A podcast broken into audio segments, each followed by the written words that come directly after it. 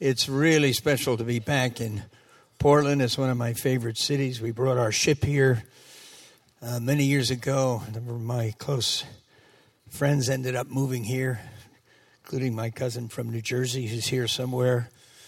And uh, my son lives in your neighboring state, right on the border of Oregon, in uh, Weiser, Idaho. He drove me here. I still live in London, England, with my wife. If you're ever in London, give me a call. I think uh, one of the reasons I believe God is going to do great things this morning is not because I have some great confidence in myself or what I say, but I see how God works through prayer. And since I've been sharing Jesus for just uh, 60 years now, I have about 100,000 who follow me in prayer. So, how would you like to be sitting on the end of a lightning rod with 100,000 or people praying for you. So I believe this morning is is a special morning. We know every Sunday is a special morning. A lot of times in the ministry of the word, we're growing through a knowledge of scripture, through understanding things better. But there are other times when we have a time in the word of God when it's a U-turn. It's a U-turn meeting where you make an important uh, change, an important step forward. And I believe that's that's why I'm here. There's a lot of churches in Portland, and Bill, who is responsible for getting me just in one of them, I go back to England in a few days and on to Malaysia and Indonesia and the Philippines. And our ship, our bigger, much bigger ship than Logos 2 out there in Subic Bay. Looking forward to being on the ship. You meet Paul, who was reared on the ship. He's just itching to give you books. I'll talk about that in a moment.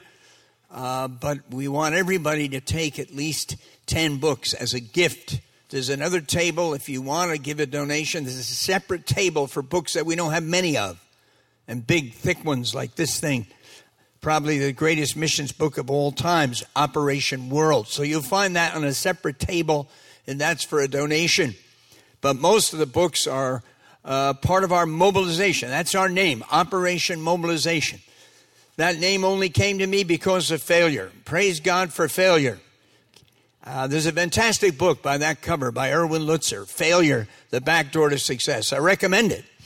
I've not read it myself, but just the cover touched my heart because, uh, you know, my life has had so many failures. And I was trying to smuggle Bibles into the Soviet Union in 61. I was just a young guy living in Europe. I had learned Spanish. I was learning Russian, living in Spain.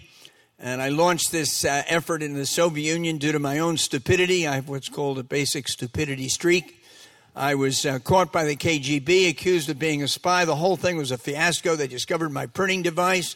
They threatened, uh, really, all expenses paid vacation in Siberia. And it was a scary time, actually. But when I finally got out, I went for a day of prayer, and God gave me that name, Operation Mobilization. Completely changed my life. Before that, it was only Muslim countries, communist countries, and closed countries. That's all. I didn't want to do what other mission agencies were doing. God was doing something new in our in different colleges. We were mainly a college movement at that time. But God had a different plan, and through that failure and that day of prayer, He gave me that name, Operation Mobilization, changed the vision completely. Told me I was to fall into the ground in Western Europe. I was to leave Spain and go to Britain, where there were lots, lots of churches and mobilize them to give the gospel to 25 million people in the next summer. That was a bit wild. We didn't quite make it, by the way. We only got 200 that first summer, but the second summer we had 2,000. And since then, 200,000 people have served with Operation Mobilization, including some of you sitting here. And so, mobilization is is a key word in my life and my DNA. It had never been used in a Christian context until that day in prayer. Of course, we got criticized for using a military term. Now, mobilization is a totally accepted missiological, it means missionary term that is used by most mission agencies as we try to mobilize the church. Our burden is not just to mobilize people globally, People are often afraid of that, and that's why many churches they won't even let me in the door. Afraid I'm always recruiting and taking people to the regions beyond, and the rumors out that they don't come back. But uh, most of them do come back. and often with a wife. There's over 1,000 couples that met each other on Operation Mobilization. A number of them are here this morning as well. We won't introduce them all and make them look like fools, but uh, mobilization is a key word, and we want this to be a gathering to launch mobilization, and we want you for the rest of your life to develop a practice of giving away free films and free DVDs. We especially want you to pick up samples of the Jesus film. Millions have professed Jesus through this film. Back the old 18 millimeter Campus Crusade teams all over the world. Also in the cinema. I saw it in the cinema in Canada. Now you get in the DVD, they put 15 languages on each one. Please pick up at least samples. We have a contact.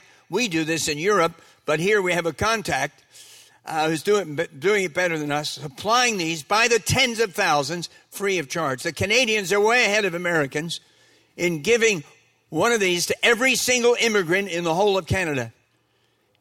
You know, the 800 languages are spoken in New York City, my sort of home city. Um, you can do your own survey for Oregon, but you can be sure there's people here from all over the world. So that's one of the mobilizations that we're dreaming about this morning. There's three different ones different languages. That one is especially done for ladies, very appealing to Muslim women. Uh, and they see the life of Jesus, and we know some will come to know him. Another one of the books we want to give away free that's very hard to get people to pick up is about HIV AIDS. 30 million people are infected with this. You know, sometimes we criticize missionaries, usually because we don't know what they're doing. Did you know that the mission population of the world is the largest army in the world combating various kinds of social problems like AIDS. We're talking millions of workers because the body of Christ is the largest organization in the entire world. Bill Gates has nothing on the body of Christ, I can assure you. But God works through his body through families, and so we're not like all one organization. 40,000 different denominations. A few of them are totally cuckoo. Quite a few have split in two between those who are asleep and those who are alive and other little things. But overall, God is working through his body. And we want you to join the army of people that are trying to prevent HIV AIDS. And this book is just kindergarten, just to get started to understand a little bit more about it. And I just thank the Lord and hope you'll pick up a copy of that there's the other Jesus DVDs. That one's uh, got different languages than this one.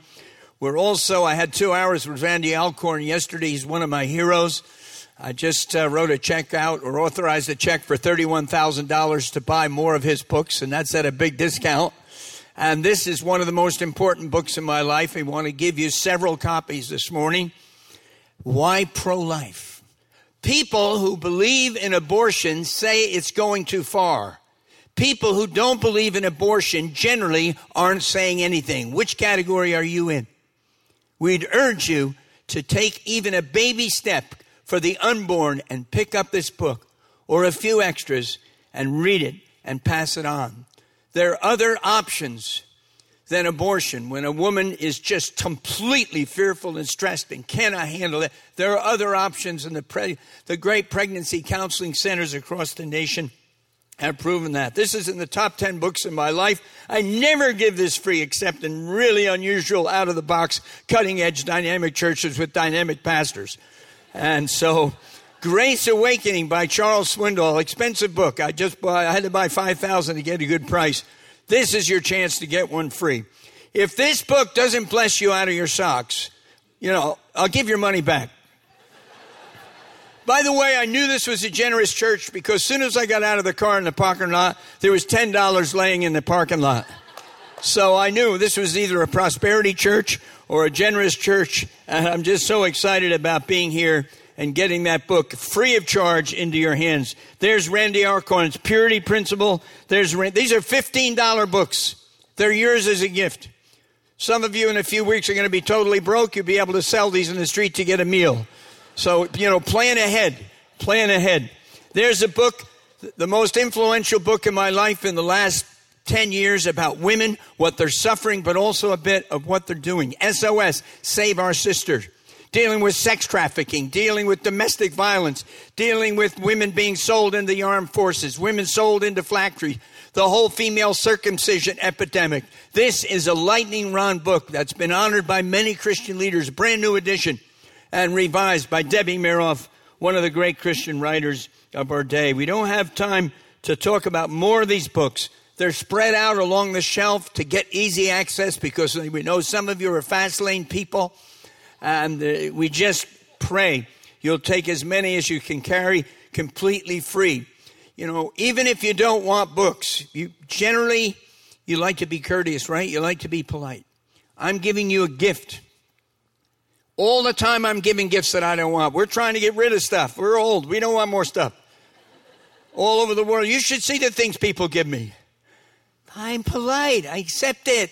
I got a bad attitude. I try to repent of that.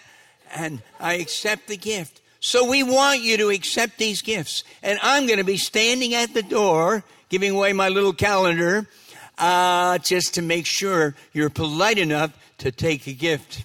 So you don't want to be embarrassed trying to get out of here. Some of you are already planning on the back door and not take at least some books, even if you never read them. God will use them. When I heard you were studying the book of Acts, it's a miracle I didn't jump right out of my shoes. This is pretty well my favorite book. I've done a television series on the book of Acts. I've done a CD series of about 10 messages on the book of Acts. And as a young Christian in Acts 20, and I want you to turn there right now, I found the verse that became my life verse. We're not going to only look at Acts 20, but that's our starting place. I don't know if generally you have a whole different congregation that come here in the evening, right?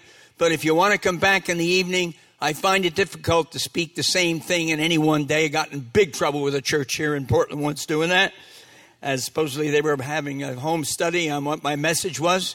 And I had six different messages, six different services. And I tell you, people have been mumbling about it ever since. Randy Alcorn even brought it up yesterday, but that's okay. I'm out of town and it's no big problem for me. Acts 20, picking it up at verse 19 beginning to describe something of his life that we may learn something about New Testament apostolic biblical living. Verse 19, chapter 20. Serve the Lord with great humility and with tears in the midst of severe testings by the plots of my Jewish opponents. One thing we can be sure of in our Christian life we could look at James 1, we could look at 1 Peter 1, we could look at a lot of passages. There will be severe testings. So if you're going through any trials and testings at this time, even though you may think, as I often do in my situation, it's my own fault and I want to punish myself, may you understand it's part of life.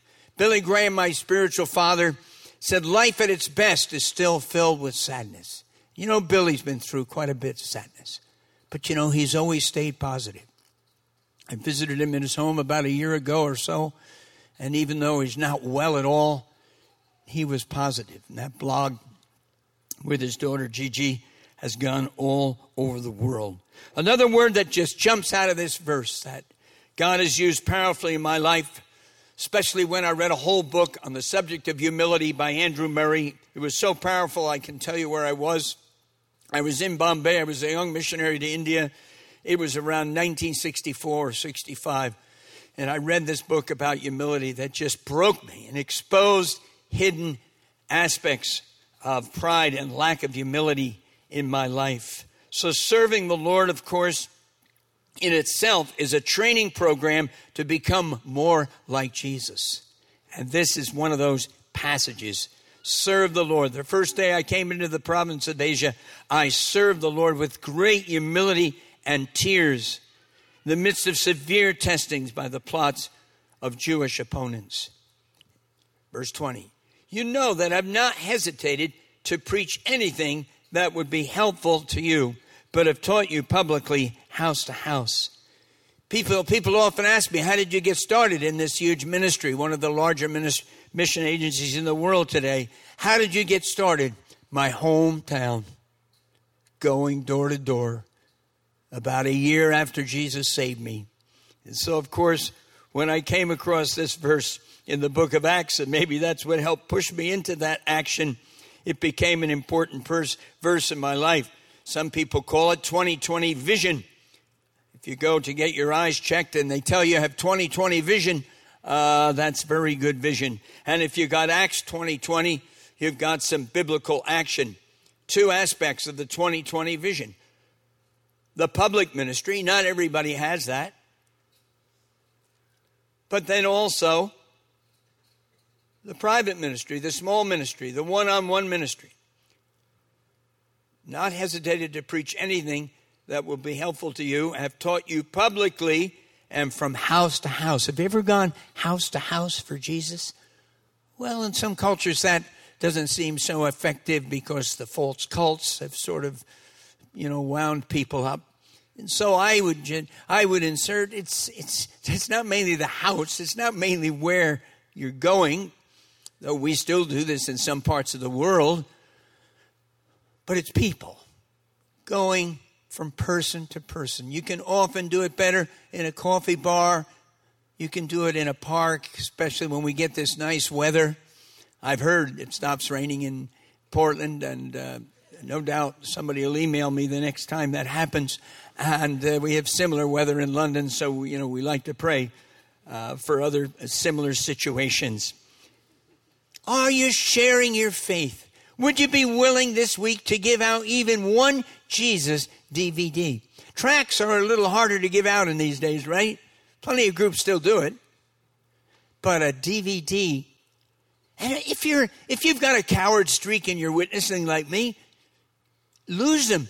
I go all over London sometimes when I'm not in a good mood, and I just lose New Testaments and lose uh, Jesus DVDs. And sometimes I pull back and I watch, and it's amazing. People today take it right out of the envelope, sitting on a train, put it in their computer, and watch it on the train. I've seen it with my own eyes. By the way, in some semi closed countries, this is a basic part of evangelism.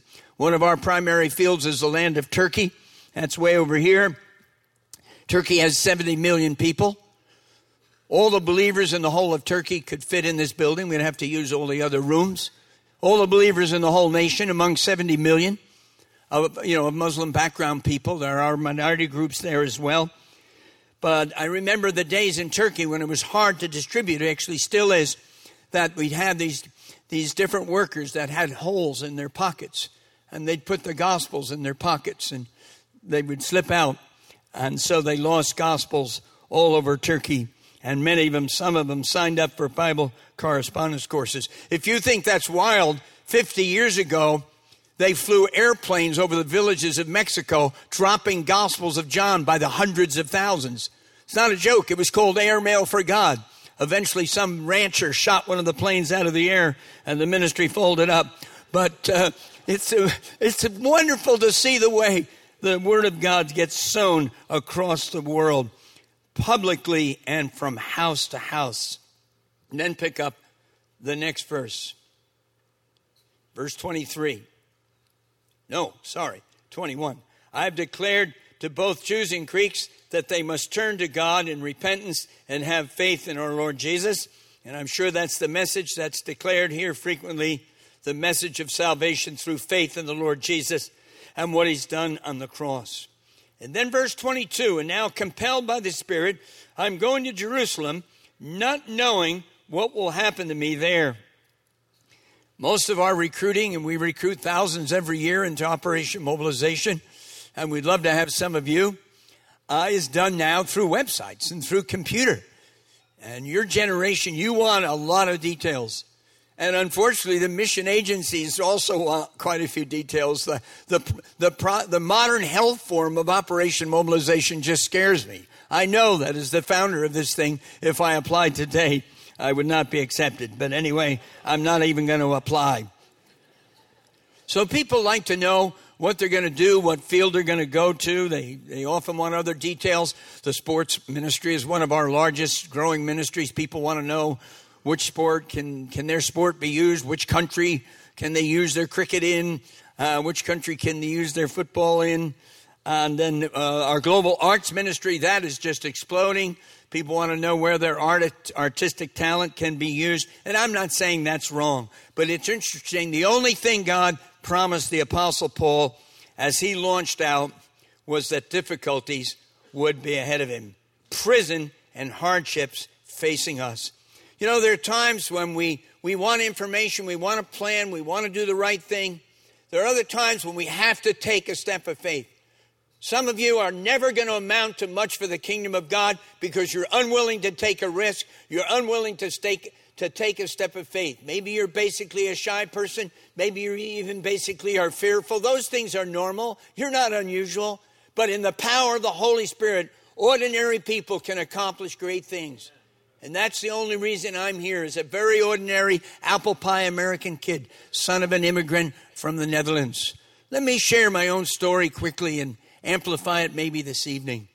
I had a very happy childhood. I didn't need Jesus. I had lots of girlfriends. I was about to be elected president of the student council in my big high school. I was considered one of the best dancers. I was considered class clown in the freshman class. I was the only freshman at the senior prom. I was going to be voted Mr. Ramsey High School. I had an ego bigger than the Empire State Building, and I was very, very happy until a woman of God put my name on her Holy Ghost hit list. If you're wanting to live your own selfish life, beware of these women. Don't sit next to them in church. Don't let them get your name. And she not only prayed, I'm not exaggerating, she not only prayed that I would become a Christian, and of course, in our culture, we thought we were already Christians. She not only prayed I would become a Christian, she prayed that God would send me. There were quite a few people that wanted to send me, actually. But uh, she prayed that I would become a missionary. And then she put action into her prayer. One of the booklets we have out there on the book table is a, is a Gospel of John. You can easily spot it as a one of the smaller booklets. This is actually the Gospel of John from the message, that brilliant paraphrase of the New Testament. So ideal for people that have never read the Bible. So she sent me a Gospel of John through the post. At that same time, pornography in a small way. I was babysitting once. I was always making money through every kind of gimmick and thing you could imagine. And I was babysitting once and found a big pile of pornographic magazines in this man's house. I'd never seen anything like it. It just blew my sexual circuits and could have caused a lot of grief in my life as I started in a small way to move into that world. So one minute I was in the world of lust, and the next minute I was reading this Gospel of John. And then in His mercy, He sent Billy Graham to New York City, not a crusade, that was a couple years later. He sent Billy Graham to New York City for a one night meeting and a friend who didn't even like him. I had my own gang. He was not in my gang. Uh, but anyway, he invited me to this Billy Graham thing. I didn't know much of what that was about. I had seen a magazine giving the idea that he was seemed somewhat normal. And then a business person. Praise God for the way he uses business people. You know, lots of books about missionaries, lots of books about preachers and pastors and theologians. Very few books about Christian business people. And yet, missions would never be what it is today if it wasn't for Christian business people who put their business on the line and who release finance for larger projects like our ship project and for literature projects that we've been involved in for some 55 years. When we stopped counting 20 or 30 years ago, we had given the Word of God with literature and film to one billion people. One woman prayed, and one billion people received the Word of God because the Lord can use anybody. And even a character like me. I believed on Jesus in that Billy Graham meeting, and problems started right away. Soon as I stepped out of Madison Square Garden, I had a very attractive, beautiful girl with me. I guess about the 32nd girl that had broken all the romantic circuits in my head. And some street gang guy said something ugly about her or something that was I felt wasn't right. And I immediately stood up for her and said, Hey, you can't say that. Whack! He hit me. I'm laying on the streets of New York City 15 minutes after I accept Jesus as my Savior. You know, is this what this is about? Fortunately, the gang leader came along and had mercy on me and uh, they let me go. Well, I've been on the pavement spiritually thousands of times, but somehow I learned it's best to just get up. You know, you might fall in a puddle, right? Even a rain puddle. But I don't think you would stay there and swim. And if any of you have fallen in a puddle this week, you've done something stupid this week, you've sinned against God this week, I hope you're not swimming in it, carrying around it, feeling bad for yourself, having your self pity party, but that somehow you immediately repent and turn from it. I had a number of failures after being a Christian in the area of pornography, once even a magazine hanging in the tree. And when you fail in that way, in the lust of the eyes, you really, if you're my kind of radical, you really condemn yourself. You feel so bad. How can God ever use me? What, a missionary? What are you out of your mind to think a scumbag like you is going to evangelize the world? But I learned from this great book, not just the book of Acts, but the whole book, that I was God's child. I was redeemed by the blood of Christ. I was his friend. And I learned from 1 John chapter 2, if we sin, if we sin, we confess our sin. He's faithful and just to forgive us. And so I'm here, not because I'm some kind of dynamic radical disciple, though I'm totally committed to that. I'm here because of Jesus, because of grace, what I call radical grace even when I failed my own wife and abused my own wife. No, not physically, but with my tongue. And I believe one of the reasons marriages get torn apart is abuse by the tongue, hurtful statements, unkind statements. I feel so bad. And I thank Jesus. Not only has He forgiven me, but my wife has forgiven me again and again, giving us 55 years of great marriage together. God uses all kinds of people. She also had enormous problems. Her father was killed in the war. Her stepfather abused her, mainly verbally, threw her out of the home. She ended up in Chicago and working for Moody Institute of Science. A lot of emotional problems that created physical symptoms. I had been on a, I had so many problems with girls after I became a Christian. I met a Christian who said, You're not allowed to kiss girls anymore as a, as a follower of Jesus. What? Billy Graham didn't say anything about that in the message.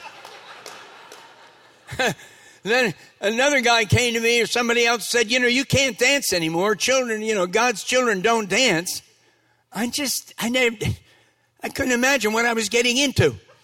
So I looked, I needed a clear, a clear verse. You know, thou shalt not dance, thou shalt not kiss. I never found him, so I kept kissing and I kept dancing. I, but it got very confusing, very confusing. I led a girl to Christ and kissed her for a whole hour under the Washington Memorial. I'll never forget that night. And uh, then I was kissing another girl in the church parking lot, and then I was with another one in the woods when the police caught us. And uh, I decided cold turkey. There's no hope for me. I'm a romantic nutcase, and I need cold turkey. No more girls, no more dating, no more dancing, no more kissing. A little bit with a pillow. That's when I. That's when I went to Mexico. That's when I uh, learned Spanish language, began to understand prayer, began to understand myself and how God wanted to change me. But then it happened because of Mexico, that short term trip which birthed our movement. I left university studies and went to Moody Bible Institute. I wish I, I could better explain what happened there. This was really something. I'm a baby Christian 500 born again girls, a lot of them really attractive. They're all over the place. They're carrying Bibles, big ones. You, know, you try to kiss one of those gals, you get a King James to the head. So I didn't kiss any girls at Moody. I was infatuated with about seven, crying out for mercy and struggling in different ways. And because of my commitment to evangelism, and I hope you will have that commitment, it's so basic in our life. I went to rent an evangelistic film, and the woman in charge of the film was to be God's choice for my wife. The moment I saw her, my romantic circuits blew. I broke my fast and moved in on the target. Said something completely stupid. And she's a little quiet girl from Wisconsin, never met anybody from New York City. Uh, for me, it was love at first sight. For her, it was fright at first sight. And somehow I managed to get her on the first date. And I tried to scare her. I thought this might be from the devil. This is probably a trick of the devil, uh, to, you know, to get me sidetracked. And so I tried to scare her. I said, Look, nothing going to happen between you and me, but you need to know I'm going to be a missionary. If you marry me, probably you will end up being eaten alive by cannibals. That's so, I can't believe I ever said that. My wife occasionally reminds me that I did. And praise God, she's never been eaten alive by cannibals. But her husband got very close, protected by the power and the grace of Jesus. Why am I telling this story? I want you to know that God uses ordinary people. I want you to know that it's radical grace that's going to carry you through, whether you're here or whether you're in some other part of the world. I want you to know that the book of Acts, which has been my whole DNA from the very beginning of my Christian life, is something that you can live out. It isn't academic. It isn't something you just can talk about and have a discussion. Now, there's some verses that are hard to understand, but it can become part of your life. And that's why verse 24 became my life verse, at least when I was a young Christian. I think later on I ended up with 100 life verses. But look at verse 24 as we bring this to a close. However, I consider my life worth nothing to me my only aim is to finish the race and complete the task. The Lord Jesus has given me the task of testifying to the good news of God's grace. Can you say that? This is the Word of God. There are many, many other verses, including from the mouth of the Lord Jesus. Like, if any person come after me, let him deny self, take up the cross, and follow me like Acts 1 8 that you've already looked at. When the Holy Spirit has come upon you, ye shall be my witnesses in Jerusalem, Judea, Samaria, and the uttermost parts of the earth. I really believe some of you, we're not looking for huge numbers of people. It'd be wonderful if the body of Christ in America could give even 1%. Could you give even 1% for the unreached peoples of the world?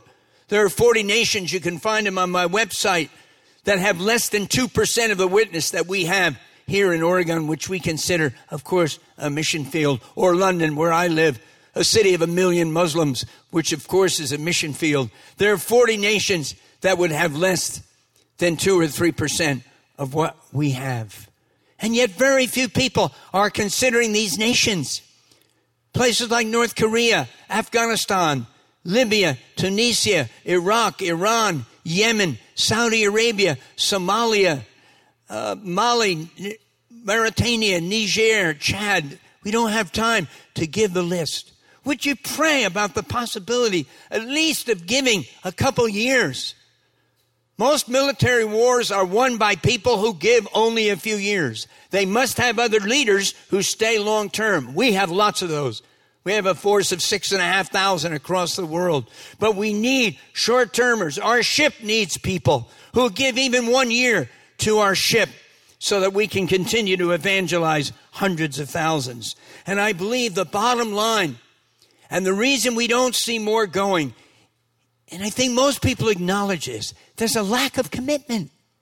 There's a lack of commitment to God's word, to prayer, to sharing our faith, to mobilization. And I urge you to look at verse 24, maybe several times in the days and weeks to come, and be able to pray that prayer. I consider my life worth nothing to me.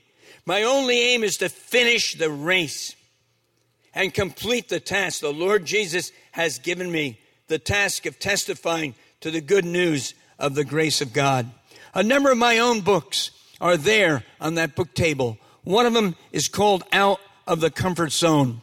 And maybe if God has spoken to you through what I've tried to share this morning, you could at least pick up that book in terms of actually reading it because I talk about uh, what I've seen in terms of open doors and, con- in concerning how do we find the money, concerning uh, how do we uh, handle tough situations. It's actually uh, a book about missions in which I try to take what I received from this brilliant book, Grace Awakening, and apply it to those of us who are involved in mission work. And please don't listen to any voice that says American missionaries aren't really needed anymore. In some countries, we are not needed so much. Guess why? Because your grandfathers went and started the work there 50 and 100 years ago, and now the church is huge.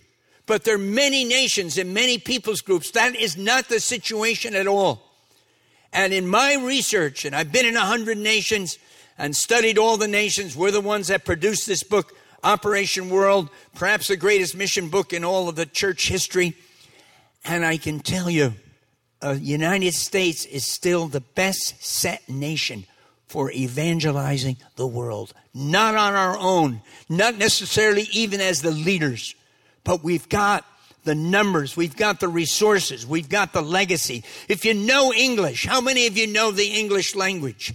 Yeah, you're halfway to the mission field. Our Korean brothers, and now 10,000 of them moving out. Our work is more known in Korea than it is in Oregon, I can assure you. Three or four years to learn the English, and then they start on the Arabic. You can start on Arabic or Turkish or French or German tomorrow. Whatever you be, don't be a one language American. That is so outdated. An American that speaks only one language. I mean, that's, I, won't get into that message. It upsets too many people. But I pray with all my heart you'll be able to read that verse and make that kind of commitment and that you'll begin right here, right here, whether it's door to door or person to person. And now we can evangelize through Twitter. We can evangelize through Facebook. Hundreds of thousands are professing Jesus through digital and website evangelism across the world. By the way, have you heard the, ner- the news? Facebook and Twitter and YouTube are all going to merge. Bill Gates is opposing it big time, but I think it's going to happen in the next week. It's going to be called You Twit Face.